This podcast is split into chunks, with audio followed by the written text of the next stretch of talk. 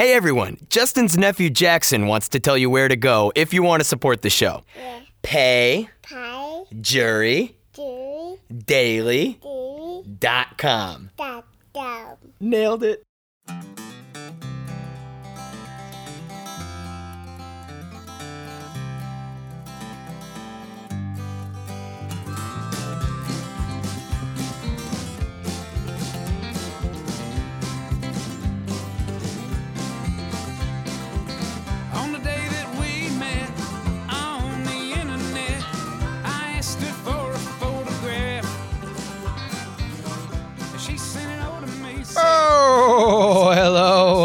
Welcome everybody to the Justin Robert Young podcast. My name is indeed Justin Robert Young. You might know me uh, by a few of my trades. You know, former journalist, former sketch comedian, political pundit. But uh you might want to get used to my new entry on my LinkedIn. If I had a LinkedIn, I don't have a LinkedIn. And that is, of course, hip hop influencer. I got a paying gig this weekend to watch a music festival called Flog Gnaw. It's eighth year for the Camp Flog Gnaw Festival, put on by Tyler the Creator, the Odd Future uh, collective, as it were. I had a great time. Thank you to everybody who watched with me on on twitch.tv slash Justin R. Young. Unfortunately, I had wrapped up my viewing for the day before this news story happened.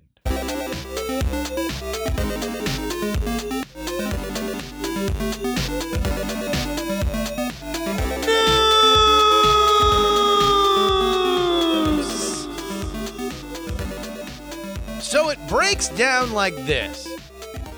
Flog Gnaw is two days, Saturday and Sunday. Saturday is going to be headlined by Tyler the Creator, big star. He's the founder of the festival. He's got a new album out. Big, big, big time, right? The second night, Sunday, was going to be headlined by mystery performers. Now, here's where the trouble starts getting baked in. Another one of the odd future group for whom Tyler, the creator, is a part of, is an artist by the name of Frank Ocean. Frank Ocean has released a couple very critically acclaimed albums and had recently been releasing some new music, leading many to assume that Frank Ocean would be the mystery performer. Now, there were some other, you know, hints out there. Maybe it's Kanye. Obviously, he's got a new thing out. But Frank Ocean was the big, uh, uh, uh, the big possible get. Well, Frank Ocean didn't show up. ASAP Rocky showed up. Lil Uzi Vert showed up. But the headliner of the headliners was Drake. Oh, there was just something about Drake being at the top of of uh, respect, the top sales, the top everything, and yet crapping on Drake is is to be a fan of Drake, and he just ran into a buzzsaw, and because he wasn't Frank Ocean, he got booed off the stage. I'm gonna tell you. Like I said, I'm here for you tonight. If you want to keep going, I will keep going tonight. What's up? Frank! If you want to keep going, I will keep going tonight. He's gonna uh-huh. stay. It's been love. I love y'all. I go by the name of Drake. Thank you for having me. We want Frank. We want Frank. We want Frank. We want Frank. We want Frank. We Dude, is that it? Indeed, it was it. that was it. They booed off Drake thinking that they were going to get the guy that they wanted, and instead they got ushered off the grounds. Oh. And apparently Drake was out there doing old stuff too, stuff he doesn't normally do in concert. That is some entitlement, baby.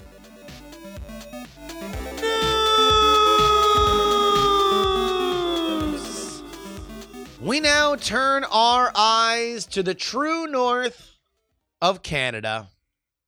One of their most famous television personalities is no longer going to be behind the desk of Coach's Corner. Yes, hockey fans, Don Cherry has been deposed. What on earth did Don Cherry do to get fired? Well, besides all the other stuff that he does. I mean, for those of you who are not aware, Coach's Corner happens during the middle of Hockey Night in Canada. Hockey Night in Canada is a massive. I mean, it's basically what you know Sunday night football is here in America, or Monday night football back in the 70s and 80s. It is the premier game. It is uh, what the, the media pays attention to. It, it draws great ratings in Canada. It's a big deal. In the middle of Hockey Night in Canada, they turn over live the the best most prime real estate in that sports television landscape to an elderly lunatic and a very kindly professional man. And I mean that literally. It's a very awkward two shot. It, it looks like it's shot. It, it's always looked like it's shot in a closet somewhere. But Don Cherry is the elderly lunatic. He dresses in loud suits. And his shtick is I'm the guy who says the thing. And when it's stuff like, oh, they should let the boys fight. Okay, you know, look, probably not the most progressive in terms of where we are with concussions, but okay. When it's, oh, all Russians are soft. These Swedes are soft. You need more Canadian boys on those teams. Okay. We're dabbling in in light racism, right? We're dabbling. But in general, it's like, especially coming out of the Cold War, like there's some room for, you know, we, we had more leeway, I guess, at the point that he got famous. Not to say that it aged well. Here's what got him fired last Saturday. You people love you, you. They come here, whatever it is. You love our way of life. You love our milk and honey. At least you could pay a couple of bucks for poppies or something like that. I was debating on whether or not I should set up what the hell he was talking about. And I've decided against it because I've watched Coach's Corner so much and I don't know what the hell he's talking about half the time. So Don Cherry goes out in an incoherent blur of xenophobia, fired by Sportsnet. God knows where he's going to end up. Probably just going to get on Instagram Live and just yell. I mean, he's got to be like super loaded. He can just kind of go off into the distance. Although I don't know how many people that buy fuchsia suits that are like going to be really happy not getting a ton of attention and money. One of our points of fascination on this podcast is Louis C.K. banished to the shadow realm after uh, his admitting that he uh, serially jerked off in front of or on the phone with many unsuspecting women when he was in a position of power. Canceled by our culture. And now here's the CNBC article. Disgraced comedians Louis C.K. is going on a world tour, so much for cancel culture. Now, I I, I hate that headline, but I, I I don't mind the story because this is something that I've been talking about for a while. And that is we, we got to figure out what what the line should be. Because at some point, all these people are going to come back. Well, Weinstein's probably going to jail. But everybody who did things that are morally repugnant and yet not illegal, at some point, we, as a as a culture, we're to just decide, okay, well, are we cool with them getting a Netflix special? Are we cool with them playing my local comedy club? Are we cool with them having a Twitter? And and we're we're just all to be forced to deal with it because Louis C.K. is to be out there doing shows. And he's to sell tickets for him because he's got a really famous name and not everybody is up on everything. So out there, this is what uh, is reported by CNBC. The tour started in Richmond, Virginia, and it will include such far-flung locations as Israel, Slovakia, Hungary, and various places in the United States. A quick trip over to Louis' website shows him playing Dubuque, Iowa, a bunch of places in Israel and Europe, Detroit, Akron, Reading, Mobile, New Orleans, and Houston. He's doing six shows in Houston. Most of them are already sold out. But he's going to come back. Wh- Whether or not we approve of it, whether or not we like it, he's, he's going to be out there doing stuff. And, you know, the article, it's so funny because anytime that there's a Louis C.K. thing, it feels like all comics need to weigh in. In fact, really, that's what I would like to see. I want a tribunal. I want a comics tribunal. And I want it aired publicly. I want there to be a public defender. I want there to be a a prosecutor and then a a tribunal of of comics will have to uh will have, will have to render their judgment. So I feel like that would be the only thing that Louis C.K. would care about. Comics are like it's so funny whenever there's anything that comes out, every comic needs to weigh in on it.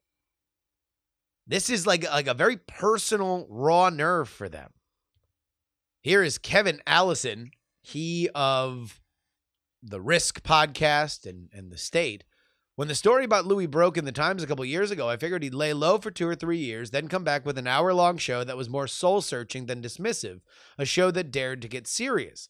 There's plenty of great moments in stand up where somebody like Richard Pryor came out and said, Look, I regret something. There's a solid reason for me to get up here and attempt to repair the damage. Louis' case is not at the level of, say, Bill Cosby's, but several women have said this whole thing with Louis has had a negative effect on their lives. I don't know what he'll ultimately do on stage, but I'd respect him more if he didn't act like these women were making much ado about nothing. I I remain firmly entrenched in the idea that Louis's greatest sin was not jerking off in front of those women. The sin for which he should be punished is him and his manager blackballing those women if they dared to speak. That, look, you just watch somebody J.O. bad. Uh, uh, you know, that's a PTSD situation. But blackballing people because they might talk? No. Sorry, dude. That's that's awful. That's terrible. That's something that you should because you can't get that time back these chicks and and and I know it's hard to prove because eh, I mean a blackballing doesn't mean that there's a memo that goes around. It just means that everybody knows that Louis C.K.'s manager Dave Becky and Louis C.K. who knows exactly how much he had a hand in it. They didn't want those women to get famous, and so they didn't get work. Who knows whether they would have been good, but he and his manager denied them a shot. That's the sin, in my opinion. But I'm not on the comic tribunal, so I don't know. That'll wrap it up for us today. You can always send me an email, jurydaily at gmail.com. I want to remind everybody that you could head on over to our Discord, bit.ly slash jury discord. I want to thank the folks that put our stories in there. Uh, Drake getting booed was Amish Overlord. Open Bayou got the Louis C.K. story and the Don Cherry story as well. All right. That'll wrap it up for us today. Big shout out to our producers, the Jen, Non Specific, Rock and Roll Martian, Steven, Well, James, the OG Brito, Well, and Chris. Till tomorrow, is your old pal Justin Robert Young saying, please give a round of applause to Mr. Wax. More importantly, please. Duh.